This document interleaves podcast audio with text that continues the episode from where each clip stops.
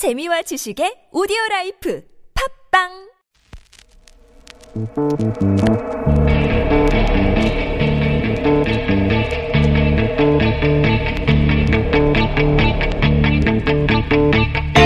안녕하세요. 뉴스공장 주말 특근 진행을 맡은 시사인 김은지 기자입니다. 춘래 불사춘. 봄은 왔지만 봄 같지 않다라는 뜻의 이 말이 요즘 부쩍 실감납니다. 4월 중순에 접어들고 있지만 아침 저녁으로 날씨가 쌀쌀한데요. 심지어 강원과 경북에는 20cm가 넘는 폭설이 내리기도 했다라고 합니다. 한반도 상황도 마찬가지인데요.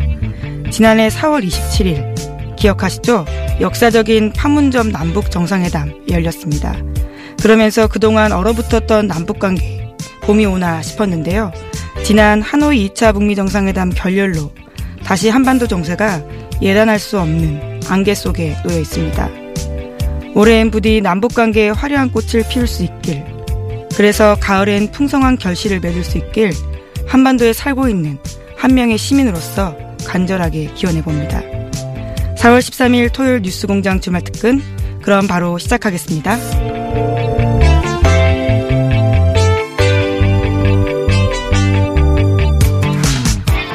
주말 특근 첫 번째 순서는요. 지난 9일 화요일 방송됐던 박찬승 한양대 교수와의 인터뷰입니다. 30년 동안 4월 13일로 기념되던 임시정부 수립일을 4월 11일로 바로잡는 데 혁혁한 공을 세운 분인데요. 다시 한번 들어보시죠.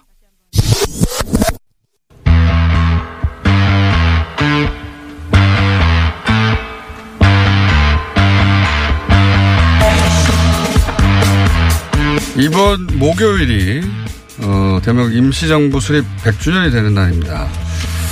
어, 해서 저희가 따로 인터뷰를 준비했습니다. 어, 1919 대한민국의 첫 번째 봄의 저자이시고 그리고 어, 최근 30년간 4월 13일로 기념되었던 임정 일자를 대한민국 임시정부 수립일 기념일을 4월 11일로 바로 잡은 학자십니다. 네. 어, 한양대 박찬승 교수님 모셨습니다. 안녕하십니까? 네, 안녕하세요. 예. 요거부터 여쭤볼게요. 임시정부 수립일이 4월 13일로 알려져 있다가 그렇게 기념하다가 4월 11일이 이게 왜 이 일자가 이렇게 잘못되었던 거죠? 1989년에 우리 정부에서 예. 임시정부 수립 기념일을 4월 13일로 그렇게 89년에? 예, 예. 정했었는데요. 예. 그런데 이제 사실 그것은 그 당시에 상해의 일본 총영사관 경찰이 예. 만들었던 조선 민족운동 영감이라는 자료의 예. 토대를 두어서 4월 13일 했던 것입니다. 어. 그러니까 4월 13일에 임정 수립을 선포했다라고 이렇게 거기에 써 있었기 때문에 일본 경찰 문서에 경찰 문서에 예. 예, 그런데 이제 사실 일본 경찰 문서는 당시 임시정부에서 예, 인봉기를 그때 압수한 예. 예, 그런 문서의 토대를 둔 것인데 예. 그 임시정부에서 만든 한일 관계 사료집이라는 게 있습니다. 예. 근데 거기에 4월 13일조에 여러 날에 걸친 이야기를 써 두었는데 음. 예, 그런데 그거를 잘못 알아가지고 그것이 4월 13일에 있었던 일 것, 일인 것처럼 어. 착각을 해서 조선민족 운동 영감에 4월 13일에 예. 그 임시정부 수립을 선포했다라고 이렇게 써놓았기 그러니까 때문에 우리 문서를 잘못 요약해서 그렇게 된 거군요. 그렇습니다. 임정이 직접 만서, 만든 문서를 보면 4월 11일이 분명하다. 그 임시 당시 임시 의정원이 예. 이제 4월 10일에 개원을 해서 4월 11일까지 회의를 해서 대한민국의 수립을 이제 확정을 했고 음. 12일에는 이제 널리 알리는 그런 과정이 있었는데 임시정부 수립일조차 일본 문서를 근거해서 그때 정했군요. 그렇게 됐습니다. 그 출발부터 잘못됐네요. 예, 맞습니다. 교수님 수고하셨습니다. 제가 이제 그 과정을 예. 그것이 착각에 의해서 그렇게 된 것이다. 착오해서 그렇게 된 것이다 하는 그, 어, 그 과정을 제가 작년에 네. 좀 밝혀서 물론 그 이전에도 다른 교수님들이 사- 임시정부가 스스로 4월 11일을 그 자기들의 수립 기념일로 네. 그렇게 해왔는데 왜 우리가 4월 13일을 하고 있는가 네. 는 그런 문제 제기를 쭉 오랫동안 해왔었습니다. 아, 근데 그, 그 과정이 그러했다라는 걸 이제 예, 그걸 밝히- 밝히지 못했던 것이죠. 아, 그걸 교수님 최초로 밝히시고 예, 그렇게 됐습니다. 잘하셨습니다. 감사합니다. 아, 그랬군요. 그래서, 그래서 4월 11일이 올해부터. 예, 어, 올해부터. 올해부터. 100주년 맞이해서 이거 바로 잡아서 참 다행이라고 생각합니다. 음. 그러니까요. 큰일, 큰일 하셨네요. 사학계에서. 사학계에서 그래서 박수 많이 받으셨어요? 예, 뭐 그렇게 됐습니다. 박수 많이 못 받았으면 저희가 박수 많이 보내드리겠습니다. 아, 그리고 이 임시정부에 관해서는 말이죠. 저도 어, 학창 시절에 교과서에서 배운 정도. 근데 그때 배운 거랑 지금 아는 거랑 많이 다르더라고요. 근데 배운 거의 큰 틀이 뭐냐면 어, 임시정부가 설립되고 처음엔 잘 될 듯 하다가 자세한 내용 생각 안 납니다. 중간에 잘 안 됐다가 네. 다시 힘을 내서 어, 어, 활동을 이어갔다. 요렇게만 기억에 남아 있어요. 예. 근데 대체로 맞습니까, 우선? 예, 대체로 맞습니다. 요렇게만 알아도 먹고 사는데 큰 문- 무리는 없는데, 어, 좀 자세히 여쭤볼게요. 그러면, 그, 어려움을 겪는 시기가 있지 않습니까? 예, 예. 그게 언제 무슨 일로 해서 어려움을 겪게 되는 거죠? 1919년에 임시정부가 출발을 했는데 네. 한 2년 정도는 상당히 이제 잘 됐습니다. 2년 정도는 예, 잘했어요. 애국금이라든가 어. 이런 그 독립운동 자금이 네. 이제 국내라든가 미주에서 많이 들어와서 어, 3일 운동 하- 하고 나서 직후니까. 그렇죠. 네. 어, 상당히 이제 독립운동 열기가 높았을 때니까 네. 그래서 어, 임시정부가 잘 이제 진행이 됐는데 내부에서 이제 여러 내분도 있었고 네. 이승만과 이동이라든가 이런 분들 간에 갈등도 있었고 그렇죠. 외교로 풀어야 된다. 예. 싸워야 된다. 예, 무장투쟁이냐 외교냐 예, 문제가 그다음에 가지고. 일단은 뭐 공부하는 데 힘쓰자, 힘을 기르는 데 힘쓰자 이런 쪽도 예, 있었죠. 맞습니다. 예. 안창호 선생님이 또 실력 양성을 말하다 주장하셨고요. 보니까 저도 아는 게 많네요. 예. 예, 그렇습니다. 예. 그래서 그런 갈등이 있는 가운데 노선 투쟁이 예, 있었는데. 이제 이- 결국은 이동희 이 국무총리가 예. 사직을 해버렸고 예. 그런 가운데 이제 1923년에 예. 임시정부를 완전히 개조하자고는 음. 예, 이제 국민 대표 대회라는 게 열렸었습니다. 예. 어, 그런데 그것도 이제 결국은 무산됐고 임시정부를 개조하는 작업도 무산됐고 어, 결국은 이제 1925년에는 또 이승만 대통령을 탄핵하는 일이 있었습니다. 이승만 대통령 초대 대통령으로 예, 선출됐는데 탄핵을 했어요. 예, 아, 탄핵했다는 기억이 나네요. 예, 그게 제 기억으로는 어 임기도 없고 예. 초대 그렇죠? 이제 임시 대통령은 임기가 없었습니다. 네, 임기도 없고 실제 임정에 와서 뭐 회의를 참석한다든가 이렇게 적극적 활동이 없어서 그랬던 주로 미주에서 이제 예. 있었고 임시정부에 잠깐 상해에 예. 6개월 정도 와 있다가 도로 이제 미국으로 돌아가 버렸거든요. 예. 이제 가장 큰 문제는 이제 어, 이승만 대통령이 당시 임시 대통령이 자기는 상해 임시정부가 아니라 국내에서 당시 이제 한성 정부라는 게 아. 만들어졌었는데 그게 이제 일종의 전단 정부죠. 예. 거기에 의해서 자기가 추대된 대통령이다라는 식으로 말을 했기 때문에 상해 아. 임정에서는 이거는 임정의 정통성을 부정한 것이다. 아. 당신은 임정의 대통령인데 왜 임정의 정통성을 스스로 부정하느냐. 아하. 결국 이 문제에 부닥쳐서 결국은 임시 대통령을 이제 탄핵하게 된 것이죠. 최초의 탄핵은 그때였었군요. 그렇게 됐습니다. 절차적으로 분명히 탄핵이니까요. 예, 그렇죠. 예. 그리고 그러면서 이제 점점 그 임정의 힘이 빠져갔습니까? 초기에는 그래서 이제 임시정부에서 그 들어오던 돈의 가장 큰 출처는 미주였는데 네. 아. 이승만 대통령이 탄핵된 다음에는 그 돈줄이 끊기게 됐습니다. 어, 나 대통령 탄핵했으니까 안 보내 이렇게 됐겠군요. 그렇게 된 셈이죠. 그 돈이 끊기면 어렵습니다. 예. 예. 그렇게. 돼서 이제 임정에 모였던 분들이 하나 둘 다 떠나가시게 됐고 아. 어, 결국은 이제 임시정부가 재정적인 어려움 또 이제 인력상의 어려움 어, 네. 이런 이제 문제에 보- 어, 봉착하게 된 것이죠. 거기까지는 말씀 듣다 보니까 생각이 났습니다. 생각이 났는데 그러다가 다시 예. 다시 그 뭉치고 활력을 찾잖아요. 그렇죠. 그 계기가 된 게 1932년에 예. 윤봉길 의사의 의거입니다.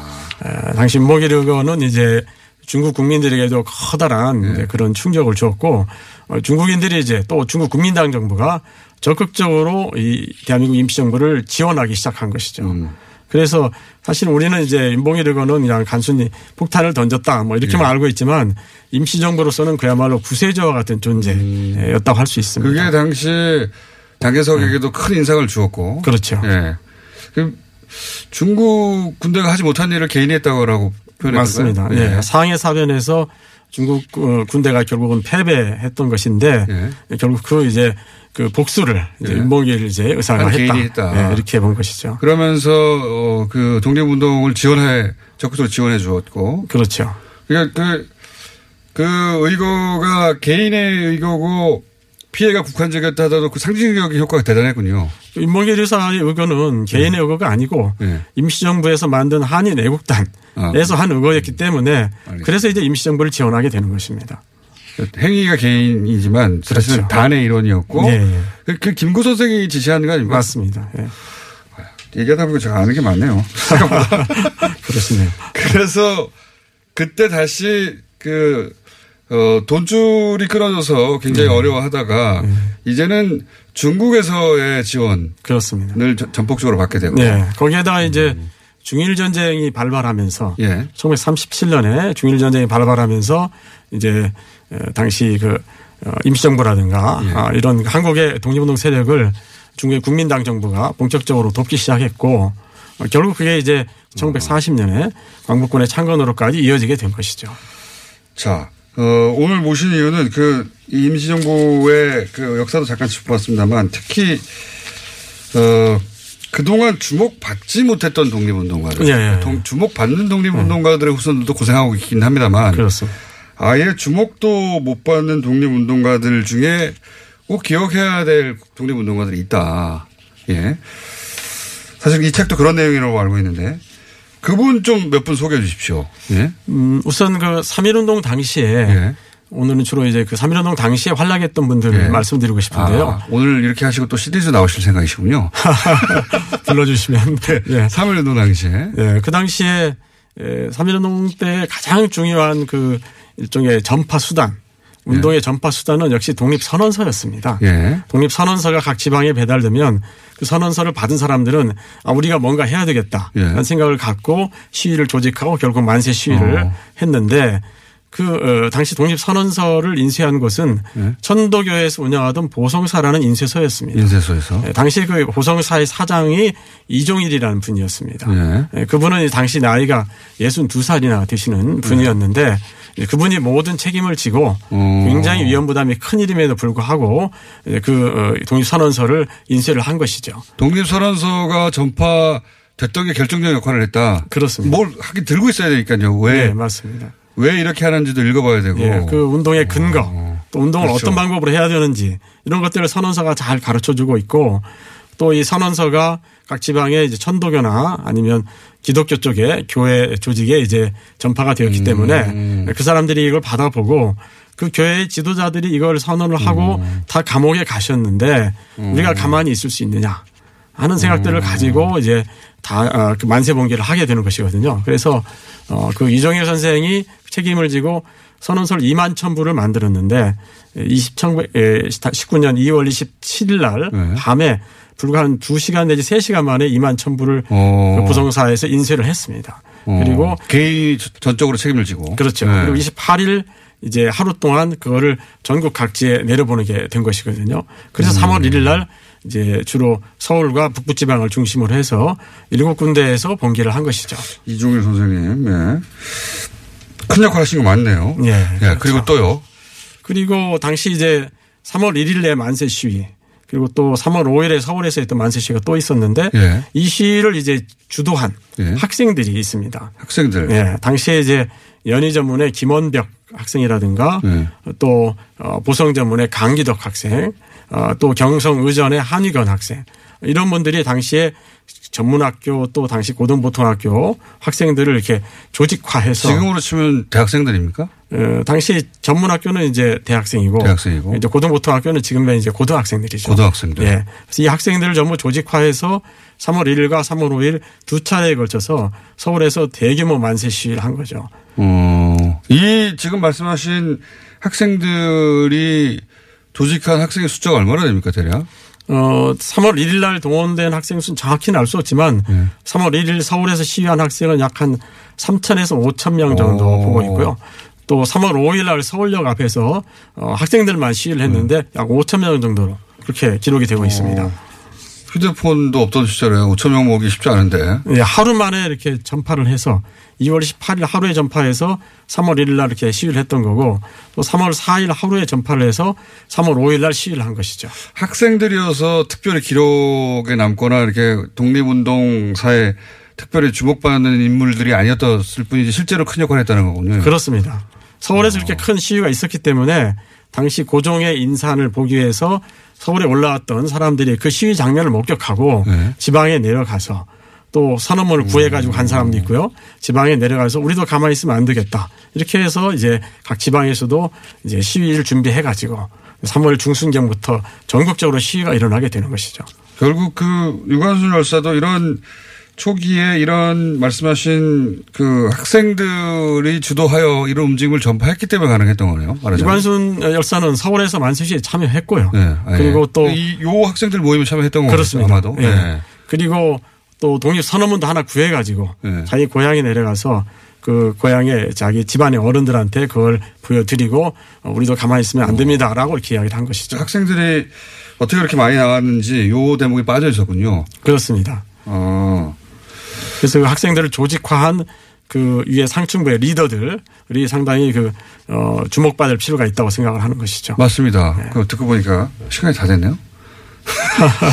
교수님 한 번 더 나오셔야 되겠습니다. 예. 저희가 원래는 이, 요 앞에 그 지금 주목받지 못했는데 주목해야 마땅한 독립운동가들 리스트를 쭉 이어가려고 했거든요. 예. 몇명 안 했는데 벌써 더 많죠. 아, 물론입니다. 예. 한번 더 모시겠습니다. 오늘은 그럼 1부로 하고요. 예. 2부, 3부는 이어가도록 하겠습니다. 오늘 말씀 감사합니다. 예, 고맙습니다. 예. 네. 지금까지 어, 한양대 박찬승 교수님이었습니다.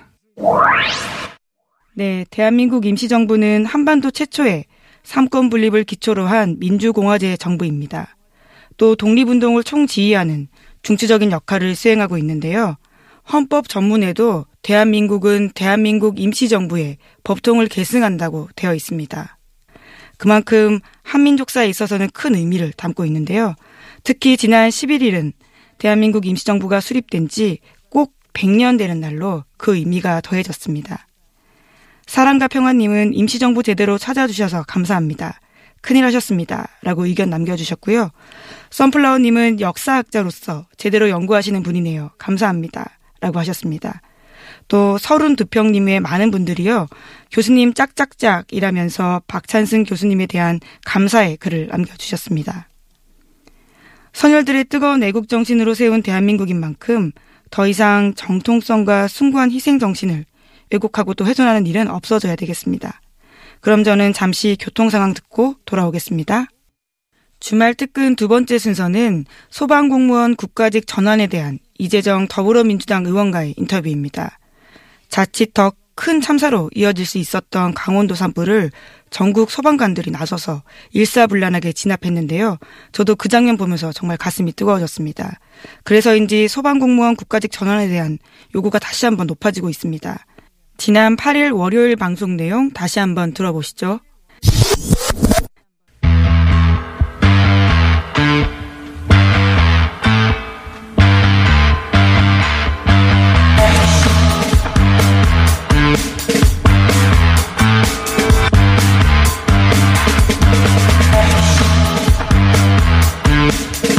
자, 이렇게 강원 산불이 국민의 주목을 받자 어, 소방 공무원의 국가직 전환을 해야 된다는 여론이 높아지고 있습니다. 다시 한번. 어, 그래서 청와대 국민청원도 갑자기 어, 며칠 사이 20만에 육박하고 있는데요. 이게 이제 작년에 사실은 어, 소방모, 소방공무원의 국가직 전환이 이루어질 뻔한 적이 있습니다. 사실은. 문재인 정부 공약이기도 했고, 어, 이 법안을 제출한 민주당 이재정 의원 모셨습니다. 안녕하십니까? 네, 안녕하세요. 네, 오랜만에 뵙겠습니다. 네. 대변인이신데 잘 안 보이더라고요, 요새. 안 불러주시더라고요. 자, 아닙니다. 이 법안을 이재정 의원이 제출했어요. 제출했는데 우선 어, 소방 공무원이 왜 국가직으로 전환돼야 되는지 여러 번 뭐 언론에 다뤄지긴 했는데 이 기회에 다시 한번 정리해 주시죠. 예, 일단은 소방사무 이러면 전통적으로 자치사무라는 인식이 많은데요. 네. 실제 한 30년 전과 비교해 봤을 때 국가사무 수행률이 거의 50%에 육박해질 만큼 높아졌습니다. 그리고 어 이런 얘기들은 되게 막 학술적인 내용이라서 안 와닿으실 거예요. 근데 어 사실상 지방자치단체가 그 어 경제적인 자립도가 예. 재정 자립도가 많지 않다는 건 여러분도 많이 아실 텐데요. 그렇다 보니까 어 지방 자치 단체별로 그러니까 시도별로 차이가 나는 소방 서비스를 국민들이 받고 있는 거죠. 아, 한마디로 소방 공무원들도 자원들 가지고 있는 장비가 다른 거죠. 어, 그러니까 한마디로 말하면. 예산이 부족한 그렇죠. 지자체에서는 뭐 장갑도 자기 어, 돈으로 샀다고 하는 그렇죠. 심지어 뭐 얼마 전까지는 방화복이 아니라 방수복 입고 어, 불에 뛰어들어야 했다는 거 여러분들 음. 모르실 거예요. 그 정도인데 어 안전사무 같은 경우는 교조적인 어떤 분류에 얽매여 가지고 지방 자치 사무다 볼 것이 아니라 지금 현재와 같은 어 그 대형 재난의 우려가 높은 상황이기도 한 점까지 고려한다면은 국가 사무가 돼서 국가 자원을 체계적으로 집중적으로 반영할 수 있도록 하는 게 맞다는 거죠. 이원화돼 있는 구조가 네. 문제입니다. 현재도 국가직이 몇 명 있긴 있죠. 그게 1%. 아, 1%밖에 그렇죠. 안 돼요. 1%. 어, 전체 5만여 명 중에서 사실상 631명. 예, 1%입니다. 5만 명 중에 600명. 예, 예. 어. 사실상 지휘부 일부라는 건데요. 그 지휘부만 국가 공무원이다 별 의미 없거든요. 어, 근본적으로 이번 소방청이 독립됨으로 인해 가지고 만들어진 어떤 지휘 체계 일사불란함 뭐 충분히 이제 칭찬할 만 하잖아요. 네. 그 상황에서 그러면 지휘 체계 가정에서 일어난 어떤 비용의 어, 부담 문제, 분담 문제 등등 여전히 남아요. 사실상 국민의 안전은 우리나라 같이 크지 않은 땅덩어리에서 그리고 또 과학 기술이 발달됨에 따라서 대규모 재난이 어떤 방식으로 이루어질지 예측 불가능한 상황에서는 어, 국가가 국민 안전에 대한 총체적인 책임을 지는 게 마땅하다는 거죠. 상식적으로는 당연한 것 같은데. 네. 그래서 이제 2017년에 정부 출범하면서 일단 소방청은 바로 독립을 시켰고. 네. 어, 그리고 소방청을 독립시키면서 출동 지침도 바꾸고. 네. 근데 출동 지침은 이제 의원님 소관이 아니잖아요. 내용 잘 모르시죠? 네, 예, 잘뭐 모르니까. 그래도 우리가 이제 다들 이제 심작하고 이미 설명드렸다시피 어찌되었건 간에 일사불란한 전국적 대응이 그렇죠. 가능했던 거죠. 소방청 독립이 왜 필요한지 사실 소방 조직은 독립해 독립하게 해달라고 오래전부터 얘기를 했죠. 예. 근데 40 몇 년 만인가요? 42년만 네. 실질적으로 소방청이 처음으로 태어난 거죠. 예전에 뭐 독립됐다가 뭐 다시 융합됐다가 다시 독립한 게 아니라 소방청 독립이라는 것은 이제 사상 처음이었던 거죠. 소방청은 독립했고 그리고 이제 고위직들은 600여 명에 이르는 네네. 소방청의 고위직들은 국가직이긴 하나 실제 일하는 90% 거의 99%네요. 5만 명 중에 600명이면 그렇죠. 예. 99%의 실제 소방 공무원들은 지방직이라는 거죠. 그렇죠. 예. 지방자치단체 상황에 따라서 가지고 있는 장비도 다른 거고요. 청만 독립했을 뿐이네요. 그렇죠. 아직은. 그리고 지금 뭐 법정화 시켜놔서 얼마 정도의 소방 인력이 필요하다라고 했는데 그것도 전체적으로도 달성하고 있지 못하지만 지역별로 어 부족 그러니까 법정 인원도 채우고 있지 못한 소방 인력들이 또 다른 거죠. 서울 같은 경우는 거의 90% 법정 인원이 어 충족이 된 편이거든요. 법정 인원이라고 하더라도 이 소방 업무를 수행할 만큼 충분한 인원인가는 차치하더라도 그 논의는 차치하고라도 음. 법적으로 정해진 인원도 다 차지 그렇죠. 있다. 지금 2만여 명 정도가 부족한 상황인데요. 좀 이상한 시스템이네요. 그러니까 강원 같은 경우는 30% 40%가 부족한 상태입니다. 예. 그럼 예산도 필요하고 그렇죠. 국가직으로 전환도 필요하지만 예산도 필요하고 이게 이제 국가직으로 좀 이상한 형태였군요. 지금 소방청장은 공무원인데 그 중앙공무원인데 어 그 아래 지방 그 소방 대원들은 지방 공무원이고 뭐 어느 이원화됐다 볼 수 있는데 그래서 예. 이제 국가직으로 전환하자고 얘기가 작년 말에 될 것처럼 보도가 됐잖아요. 예, 사실 소방청 독립 소방관 국가직화는 굉장히 어려운 얘기라서 국민들 이해하기 쉽지 않았어요. 근데 근데 반대하는 사람은 별로 없었어요. 당연한 것 같아요. 예. 그 설명을 드리면 다들 동의하는데요. 이걸 환기시키는 데는 많은 국민들의 노력이 더해졌거든요. 뭐 아, 소방관 이번에는 확실히 이해할 예, 예. 것 같습니다. 소방관 고 챌린지 그런 과정들을 통해서 국민이 성원을 해 주셔서 사실 문재인 대통령이 1호 공약이기도 하지만 공약이라서 달성됐다기보다는 국민이 그 공약에 부응을 해줘서 이걸 달성을 했는데요. 소방관 국가직화 역시도 이제 국민이 성원을 보이고 있는데도 불구하고 어, 다른 말에 한 무슨 일이 있었길래 이게 통과가 안 됐죠? 통과된다고들 다들 예상했는데. 예, 예. 제가 그 안전 행정안전위원회 어, 법안 소위 위원이기도 하고요. 그 현장에 있기도 했는데요. 당위는 이제 여론으로부터도 네. 독촉을 받았죠. 네. 그리고 어, 논의 과정에서도 어떤 의원도 이 문제에 있어서는 반대 논리를 구성하기가 쉽지 않은 상황이었습니다. 이거 반대하면 욕먹기 딱 십상인데. 예. 예. 그 논의가 이어지는 가운데 어 최종적으로 이제 의결이 되려는 직전에 직전에 이미 언론을 통해서 제가 한번 말씀드린 바 있습니다만 언론이요? 예. TBS는 아니었습니다. 송구합니다. 언제 말씀하셨어요? 어디 어디랑? 어, 예. 어, 지금 청문회 하시는 JTBC? 아니에요? JTBC? 예. 어, CBS입니다.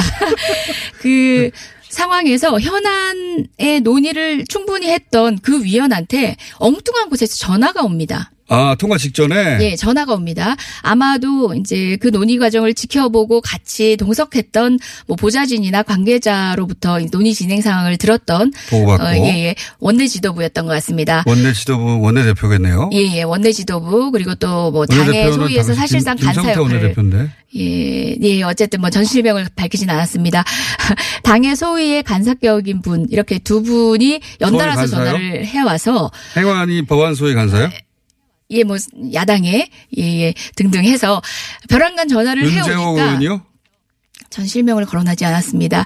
예, 자유한국당 간사 윤재호 의원이요. 예, 어, 어찌되었건 간에 당의 심사에 참여했던 의원의 판단이 아니라 지도부의 판단에 의해서 소위 통과가 부결된 거죠. 어떻게 그 반대 의견을 표명하면 기록에 남을 텐데 저도 어젯밤에 법안 소위 당일 네. 11월 28일인가요? 27일인가요? 찾아보니까 형식상으로는 명시적으로 반대는 없던데 형식상으로는 어 의결 정족수 부족으로 돼 있습니다. 사람들이 나가 버렸어요? 어 뭐 그 상황에서 이제 좀 의결 정족수가 아슬아슬한 상황이긴 했는데 그것 을 통과시켜 놓고 이석을 하기로 되어 있던 의원이 결국은 이제 그 법에 이 법에 통과가 쉽지 않게 되니까 이제 본인의 일정대로 이제 자리를 피하신 의원이 한 분 계셨는데요. 그분 같은 경우도 어 실제로 이 법안의 통과를 어 위해서 계셨던 분이고 의견을 더하셨던 분이거든요. 근데 지도부의 어떤 지침이라는 것이 벼랑간 그 상황을 뒤집어 버린 거죠.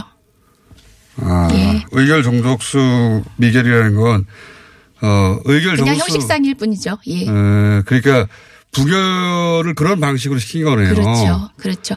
국회에는 어. 여러분들이 정말 이해하실 수 없는 되게 부끄러운 모습들이 되게 많은데요. 어, 의결 종속수 부족이라든지 또는 간사간 협의를 통해서 추후에 잡겠다라는 방식으로 그건 안 하겠다는 얘기인데. 그렇죠. 네. 그러니까 그렇게 안 하겠다는 의사를 대신할 때가 많습니다. 아, 의결 정족수 부족이라는 찾아보니까 그건 있는데 회의록에는 그게 없어가지고 제가 어떻게 되는지 구체적으로 그렇죠. 벼랑간 못 어디선가로부터 걸려온 전화 두 통이라는 받고 것은 예. 의결 정족수 미달을 위해 그 소위를 떠나버리면 의결시킬 수가 없거든요. 뭐 떠난 그분이 사실상 뭐 부결을 위해서 떠났다라기보다는 예 그분에 대해서는. 예, 그분에 자기가 떠나면 의결이 안 된다는 걸 뻔히 아는 국회의원이 그렇죠. 그러나 이제 마지막까지 어, 찬성 의견을 더해 주셨던 분이기 때문에 저는 그 의문의 전화 두 통이 그 소위 회의록에 남겨지지 않은 게 아쉬울 따름입니다. 그러니까 없어요. 그렇죠. 어디선가 전화가 걸려왔다 이런 거 나올 리가 제가 없잖아요. 어젯밤에 찾아봤거든요. 예. 누가 누가 그랬지 하고 찾았는데 아무도 없길래 기록에는 저는 뭐 어, 어떤 법안을 처리하는 데 있어서 원내 전략이라는 게 분명히 있을 수 있습니다. 그리고 그 원내 전략에 따라서 요건 안 먹고 예. 기록에는 안 남으니까 부결을 시킬 수 있죠. 예. 그러니까 원내 전략에 따라서 어떤 법과 어떤 법이 이제 바터한다고 하죠. 그런 방식으로 진행되는 걸 또 정확하게 궁금증 풀었기 때문에 더 이상 내용을 별로 아 그래요? 국민들도 이해하시는 경우도 있지만 이처럼 소위에서 모든 내용이 충분히 심사가 됐는데도 불구하고 마지막에 이런 이유로 납득할 수 없는 이유로 부결된 건 실질적으로 이럴 때는 누가 그렇게 했는지. 정확하게 기록에 남겨야 다시 못하죠. 네. 저희는 지금 현재는 소위 위원들, 안행위 위원들도 대폭 교체가 됐습니다. 그래서 이제 그래요? 사실상 그 위원의 면면들은 달라지긴 했지만 향후에도 어떤 방식으로 진행될지 여러분들께서 계속 어, 지켜봐 주셔야 되고요. 더욱이 지금 이 거론되고 있는 소위가 11월 말에 있었는데요. 이 이후에도 소위가 두 번, 실질적으로 두 번이 있었습니다. 근데 소방관련법은 다뤄지지 못했는데 첫 번째는 그 조혜주 선관위원장 그 청문회 사태로 인해 가지고 보이콧을 했던 자유한국당이 장애투쟁을 하지 않았습니까? 그것 때문에 이제 소방법이 다뤄지지 못했고요. 이번에도 이제 시간이 되지 않아서 날짜를 못 잡아서 잡혀지지 못했는데 4월 국회에는 최우선으로 소방관련법을 잡기로 했어요. 이렇게 관심도가 높아졌을 때 못하면 못하는 거거든요. 예, 근데 요 말은 중요한 내용이에요. 소방 관련법 논의를 위해서 소위가 4월에 잡혀야 되는데 네. 이 국회법에 나오지 않은 이제 권한 남용이 국회의원들에서 이루어진 게 뭐냐면은 소위 일정을 간사간 협의를 해야 됩니다. 예. 간사가 협의 안 해주면 소위는 20대 국회 끝날 그렇죠. 때까지도 안 잡힐 수도 있어요. 그다음에 어떤 안건을 다룰지도 간사간 협의를 해야 돼요. 그럼 지금 간사가 뭔지 알아봐야 그렇죠. 이제 지금 소위를 날짜를 잡냐 안. 잡냐, 그다음에 어떤 안건을 올리냐 안 올리냐 이것에 대한 음. 권한을 남용하는지 그 간사가 남용하는지 아닌지도 지켜봐 주셔야 됩니다. 아, 참. 할 일 많게 만들어 주시네. 예. 자, 제가 말씀드릴게요. 정확히 꼭 집어서 그때는요. 예. 알겠습니다. 아 지금 예. 염려되는 게 그 중에 한 분이 어떤 의원은 이름을 본인- 말해 주셔야 돼요. 예, 그 이름은 한 분 말고. 제가 말씀드리기 좀 그렇고 예. 사석에서 하신 말씀이긴 하지만 본인이 4월에 해외에 나가 있기 때문에 소위 일정을 잡을 수 없다라고 한 분도 있습니다. 아무리 사석이 네, 이재정 의원은 2016년에 이른바 소방관 눈물 닦아주기 법이라는 것을 대표 발의했는데요. 그러면서 소방공무원들의 처우 개선에 앞장서고 있습니다. 휴대전화 끝번호 0700 쓰시는 청취자분은요, 이재정의 소방특강 듣는 것 같아요. 라고 남겨주셨고요. VIP 토끼님은 이재정 의원님, 대본 없이 랩을 하시네요. 라고 소감 남겨주셨습니다. 청와대 국민청원 게시판에도 지난 5일부터 소방공무원들을 국가직으로 전환해달라는 청원이 시작됐습니다. 일주일도 안 되는 시간 안에 벌써 청원 인원 20만 명을 훌쩍 넘겼습니다.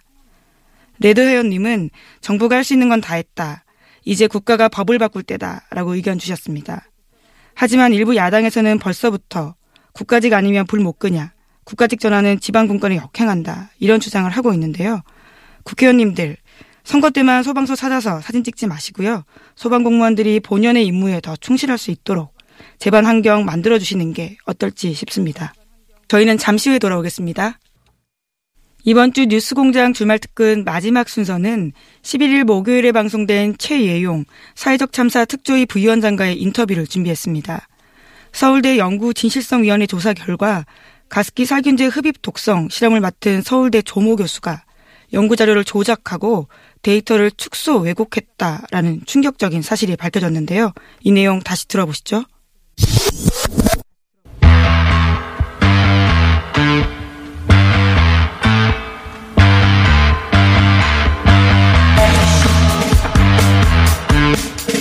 가습기 살균제, 예, 기억하시죠? 그로 인한 피해자들, 어, 2011년에 크게 물건줘서 판매 금지가 됐죠. 예. 어, 관련 재판이 여전히 진행 중입니다. 이 사안에 관해서는 사회적 참사 특조위가 조사를 하고 있습니다. 세월호 특조위라고만 어, 통상 알고 있는데 어, 이 특조위는 사회적 참사 특조위라고 불리고 그리고 세월호와 함께 가습기 살균제 사건에 관해서도 조사를 하고 있습니다. 오늘 사회적 참사 특조위의 최애용 부위원장님 모셨습니다. 안녕하십니까? 안녕하십니까. 네. 모신 이유가 뭐냐면 그저께였던가요? 어, 이 가습기 살균제 실험을 했는데 독성 실험. 예. 예. 그 독성 실험 관련을 맡았던 서울대 조모 교수. 예. 그 교수가 어, 재판 2심이었던가요? 2심에서 무죄가 나왔죠. 예. 예. 그러니까 실험에 아무 문제가 없다. 그런 거죠. 한마디로 말하면. 근데 그렇죠. 어, 어제 그저께인가요? 서울대에서 아니다라고 하는 보고서가 나왔어요. 예. 자, 어, 이게 살균제 이야기가 오래 좀 됐고, 몇 년 됐고요. 그리고 그 보고서를 본 분들도 거의 없고, 그리고 그게 무슨 의미인지 이게 서울대에서 네, 나온 예, 게 예. 굉장히 중요한 것 같긴 한데, 네. 뭔지 잘 모르겠단 말이죠. 그래서 직접 모셨습니다. 자, 어, 이 서울대 연구팀의 옥시가 그죠? 옥시가 2011년, 12년 두 차례 가습기 살균제 독성 관련 시험을 의뢰하죠. 네. 거기서부터 설명해 주십시오.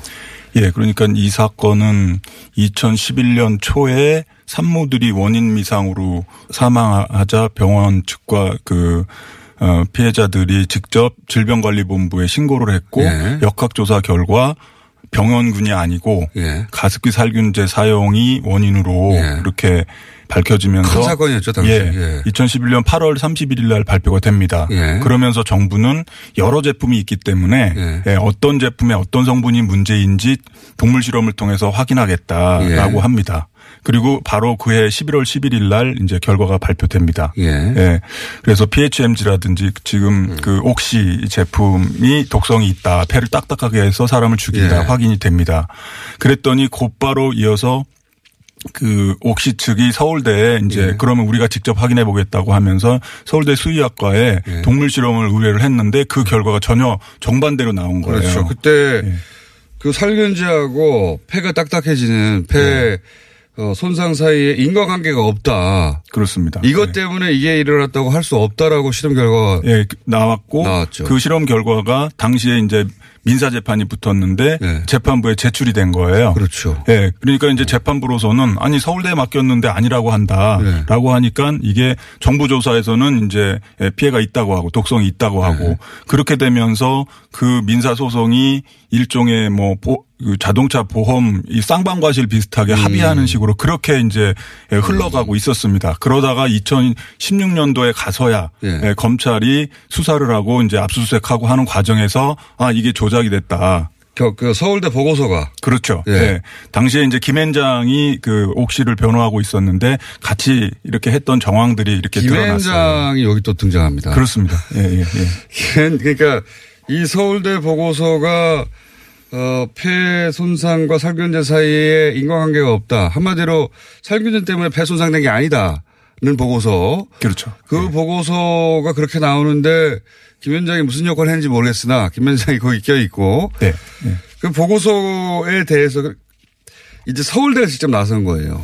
그렇죠? 그렇습니다. 왜냐하면 서울대로서는 음, 이 사건에 이제 2016년도에 이게 폭발적으로 사회적인 주제로 이게 떠오른 직접적인 계기가 뭐 옥시라든지 이런 회사들의 문제라기보다는 옥시로부터 돈을 받고 서울대 교수가 그 실험을 조작해서 네. 예, 문제가 없다는 결과를 냈다라고 하는 사실에 네. 예, 시민들이 국민들이 굉장히 충격적으로 받아들이게 된 거죠. 자, 그, 그러니까 이제, 어, 정부에서, 다시 정리해 볼게요. 정부에서, 어, 이거 가습기 때문에 폐손상된 거 맞아. 하니까, 업체 입장에서, 업체 입장에서, 그건 아니야. 라는 입증하려고 서울대에다가, 어, 실험을 맡겼어요. 네. 실험, 서울대 실험 결과가, 어, 기업이 바라던 대로, 바라던 대로, 그것 때문에 아니라고 보고서를 냈는데, 그런데 몇 년 동안 흘- 몇 년이 흐르고 나서 다시 어, 검찰이 조사를 해보니까 아, 이거 조작된 거네? 네. 그랬더니 서울대가 나서서 그럼 우리가 어, 직접 확인해 보겠다. 네, 그게 이제 연구 진실성 위원회가 네. 조사를 한 거죠. 그 연구 진실성회가 직접 논문을 확인하고 나서 제가 그 발표문 일부를 가지고 있는데 실험 동물의 개체 표시, 어, 노출 기간 표시가 훼손되고 그래서 체중이나 장기 무게 등 측정 기록 오류가 있고 그리고 원래 자료가 모두 없는데 임의로 체중을 기록하고 8개 실험을 해놓고 5개로 축소하고 네. 등등 한마디로 말해서 조작되고 왜곡되고 축소했다는 게 나왔다. 예, 그게 이제 서울대 스스로 어, 확인을 한 거고요. 실험 네. 결과 조작된 정황이 나타났다 이렇게 결론 내렸어요. 그렇죠. 그거를 음, 작년에 지금 이 사건이 그 대법원에 계류돼 있는데 그렇죠. 예, 검찰이 서울대에 요구해서 예, 그 서울대 연구진실성위원회 보고서를 검찰이 법원에 지금 음. 재판부에 제출한 상태입니다. 네, 이 정호 교수의 확정 판결은 난건 아니고 2심에서는 문제가 없다고 났는데 예. 대법원에 가 있는데 서울대가 어 그 2심 판결의 정면으로 배치되는 어 보고서를 낸 거죠. 그 내용을 조금 자세히 읽어보면 되게 진짜 황당하고 충격적인데요. 예를 들면 이렇습니다. 그러니까 이제 사람들이 가습기 살 균제에 노출되는 것과 비슷한 조건으로 예. 실험 동물에게 예. 예, 노출을 시킵니다. 그렇게 예. 해서 2주차에 부검을 해서 살펴보고 예. 4주차에 보고 12주차에 보고 이렇게 비교를 합니다. 그리고 그 중에는 또 임신한 동물도 있습니다. 왜냐하면 이 가습기 살 균제로 그 어, 영유아와 태아가 많이 그렇죠. 이제 죽고 다쳤으니까 이렇게 해- 해보는 거예요. 그래서 이제 체중이나 폐 조직 상태, 혈청 이런 것들을 이제 부검해서 살핍니다. 예. 그런데 지금 어, 제출된 보고서에 의하면 원자료가 없는데도 예. 없는데도 임의로 그 체중이 줄지 않았다라고 막 이렇게 기, 어. 기 술이 엑셀 같은데 돼 있는 거고요.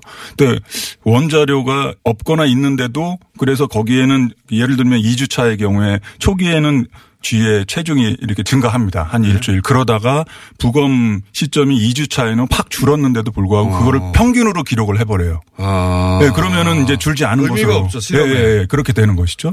또 어, 중요한 게 아까 말씀드린 임신한 쥐의 경우인데요. 임신한 쥐의 경우에 태자 그러니까 이제 그 사람으로 치면 태아가 사- 아, 죽었거나 아니면 기형아가 이제 태어난 경우가 있어요. 네. 어. 처음에는 그게 원래 보고서에 첨부가 돼 있었습니다. 네. 그랬더니 그거를 옥시가 그거를 분리해 달라고 그래요. 어. 네, 그래서 그래서 최종 보고서는 그게 빠져버려요. 실험할 의미가 없죠. 그러니까요. 예. 그러니까 이게 완전히 옥시의 뭐 요구대로 뭐 거의 뭐 맞춤형으로 보고서가 네. 거네요, 그냥. 예, 그냥 그렇게 나가는 거죠. 근데 황당하게도 그 시점이 바로 정부 조사에서는 문제가 많이 있- 문제가 있고 독성이 있다라고 이미 발표된 이후에 이제 그런 어, 된 거기 때문에 그 연구자가 그런 정황을 알면서도 음. 어 그렇게 한다는 거는 연구자의 양심을 의심할 수밖에 없는 어떤 그런 상황인 거죠. 그렇군요. 근데 그거를 다시 서울대에서 그게 아니고 조작된 게 맞다라고. 네, 전반적으로 다 네. 살펴보니까 이거는 예, 의심할 수밖에 없다. 중요한 보고서네 서울대에서는. 그렇습니다. 그나마 네, 서울대 판단에 대해서 그게 아니라고 말한 거니까. 그렇죠. 예. 그리고 서울대 스스로 어, 그런 보고서를 냈다는 게 어느 정도는 의미가 있습니다. 어, 이런 사건에는 또 항상 이렇게 김현장이 어딘가에 있어가지고 김현장도 여기 역할을 했다고 초기에 제가 기사를 본 것 같은데. 지난번에도 역할을 했고 이번에도 돼 있는데요. 그러니까 지난번 2016년도에는 옥시 예. 지금 조작된 이 사건과 관련이 있고요. 이번에 이제 검찰이 재수사하지 않습니까? 예. 당시에 빠졌던 2016년도에 빠졌던 SK나 애경에 대한 조사를 하는데 이번에도 김현장을 압수수색을 했어요. 예. 그랬더니 애경과 SK가 당시 2016년도에는 자기네가 초기 제품 만들 때 냈던 연구 보고서 예. 그 실험 실험하고 했던 그런 거가 없다고 했는데 예. 그게 이제 나온 거예요. 어. 네, 감춘 거죠. 그게 네. 김현장 그 압수수색 과정에서 확인돼요. 그게 김현장 사무실에서 나왔어요? 네네. 뭐 그렇게 알려져 있습니다. 예. 아, 그렇게 알려졌습니까? 예, 예. 그냥 기업에서 아예 없다고 그랬는데 김현장이 그러면 기업을 압수수색 한 거 아닐까요? 아, 같이 뭐 이렇게 좀 짜고 쳤다 뭐 이렇게 지금 의심이 되는 대목이죠. 자, 저 오늘 일이 아닌데 좀 어처구니 없어가지고. 예, 예. 어, 그런 일이 있었습니다. 많은 분들이 잘 모르실 것 같아서 어, 모시고 자세히 알아봤고요. 자, 그러면 어, 서울대 보고서는 그렇게 이제 무죄 내린 거를 뒤집는 굉장히 중요한 보고서가 나왔다는 거고요. 현재 이 가습기 살균제 관련한 특조위 진행사가 어떻습니까, 현재? 네 네. 그 작년 12월부터 이제 조사를 개시했고요. 이제 네. 한 4개월 차 들어가는데요. 그 크게 보면 이제 세 가지에 집중을 하고 있는데 기업의 책임. 네. 일 1차적인 것이죠. 뭐 지금 얘기 나오는 것처럼 네. 옥시가 이제 그 조작을 했다 안 했다. SK는 왜 수사 대상에 빠졌나. 이번 네. 수사는 제대로 되나 이제 이런 부분들이고요. 특히 옥시의 경우에는 그 외국 기업이기 때문에 네. 예, 영국에 있는 영국 본사의 책임 그리고 예, 외국인 임원들에 대해서 지금 수사가 전혀 이루어지지 않아 그런 부분들에 대해서 저희가 조사를 해서 수사 옥시의 그 내국인 관련자들은 지금 처벌을 일부만 일부 받았죠. 받았죠. 예, 그래서 지금 감옥에 있습니다. 예. 예, 예. 그렇게 이제 기업의 책임을 보는 게 제일 중요하고요. 더불어서 그러면 정부는 뭐 했느냐. 네. 예. 1994년부터 이 사건이 났는, 났고 18년 동안 뭐 무려 천만 개가 팔렸습니다. 예. 그런데 그 관련 저- 어, 부서는 뭘 했느냐. 음. 도대체 어, 그 PHMG라든지 이 살균 성분을 미국 같은 데서는 농약으로 분류해 가지고 예, 절대 그 어, 가습기 물통에 써서는 안 된다. 이런 음. 가이드라인까지 있을 정도인데 한국 정부는 그걸 유독물로도 어, 분류를 하지 않았어요. 예, 예. 정부의 책임 부분. 그렇죠. 예. 그리고 이제 마지막으로 도대체 피해 규모가 어떻게 되는지 어떤 음. 분이 얼마나 피해를 받았는지 지금 신고된 사람이 6천 명이 넘고 그중에 사망자가 1,400명에 가깝습니다. 엄청나죠. 하지만 그 숫자가 빙산의 일각이라는 겁니다. 전체 사용자가 뭐한 4, 500만 명이 넘고 음, 가습기를 네. 쓰고 살균제를 쓴 분들은 대부분 대상이 될 수도 있겠네요. 그렇죠. 그렇죠. 그래서 피해자들만 한 50만 명에 가깝다고 정부 추산이 나와 있는데 신고자가 6천 명밖에 안 되니까 나머지는 그러면 어떻게 된 거냐 이 부분에 어. 대해서 저희가 아, 그 피해자를 찾아내는 일을 어허. 하고 있습니다. 자, 이런 세 가지 분야에서 그 가습기 살균제와 관련된 어, 조사를 진행 중인 곳이 사회적 참사 특조이고 세월호뿐만 아니라 이 두 가지를 하고 있고요. 오늘 오신 분은 최영 부위원장님이시고요. 그리고 어, 중요한 문건이 최근에 문건이 아니 보고가 나왔는데 그게 어, 조작됐다. 그러니까 기업의 책임을 잘못을 감춰주려고 조작된 문건을 서울대에서 그게 조작됐다라고 법원도 문제가 없다고 한 것을 어, 법원의 판결에 정문에 배치는 보고서 나와서 어, 중요한 뭐랄까요 하나의 모멘텀이라서 저희가 모셨습니다. 예. 네, 그렇습니다. 요 사안은 저희가 계속 관심 가지고 또 어, 특별한 이슈가 있을 때 다시 모시도록 하겠습니다. 오늘 말씀 감사합니다. 감사합니다. 국내 최고 명문대 교수의 연구 조작, 위험성을 알고도 가습기 살균제를 제조하고 판매한 대기업, 그리고 그들을 변호하는 국내 최대 로펌까지. 이들이 합작한 결과는 인간의 건강과 목숨을 앗아가는 끔찍한 비극을 낳았습니다. 빵도리님은요, 김앤장 대단하다, 낄낄빠빠를 모르네, 라고 남겨주셨고요. 꽃을 든 늑대님은 법을 아는 사람이 더 악법을 잘 쓰네, 라고 평가했습니다. 아이리 12님, 과학이 자본의 지배를 받으면 과학적 결과를 기대할 수 없다라는 의견 남겨주셨고요. 또 고기 덕후님을 포함해서 가습기 살균제 피해자 가족이다 라고 남기신 분들의 댓글도 이어졌습니다. 먹는 걸로 장난치지 말라는 말 다들 한 번씩 들어보셨을 텐데요. 지식을 곡해해서 이것들을 조작하고 누군가의 목숨을 앗아가게 하는 일들 다시는 일어나서는 안 될 것 같습니다. 그럼 잠시 주말 교통정보 듣고 다시 돌아오겠습니다. 그동안 공상과학 소설이나 영화에서 심심찮게 등장했던 블랙홀의 실제 모습이 며칠 전 공개됐습니다. 극한의 중력으로 빛마저 삼켜버린다라는 블랙홀을 여러분도 혹시 사진 보셨나요?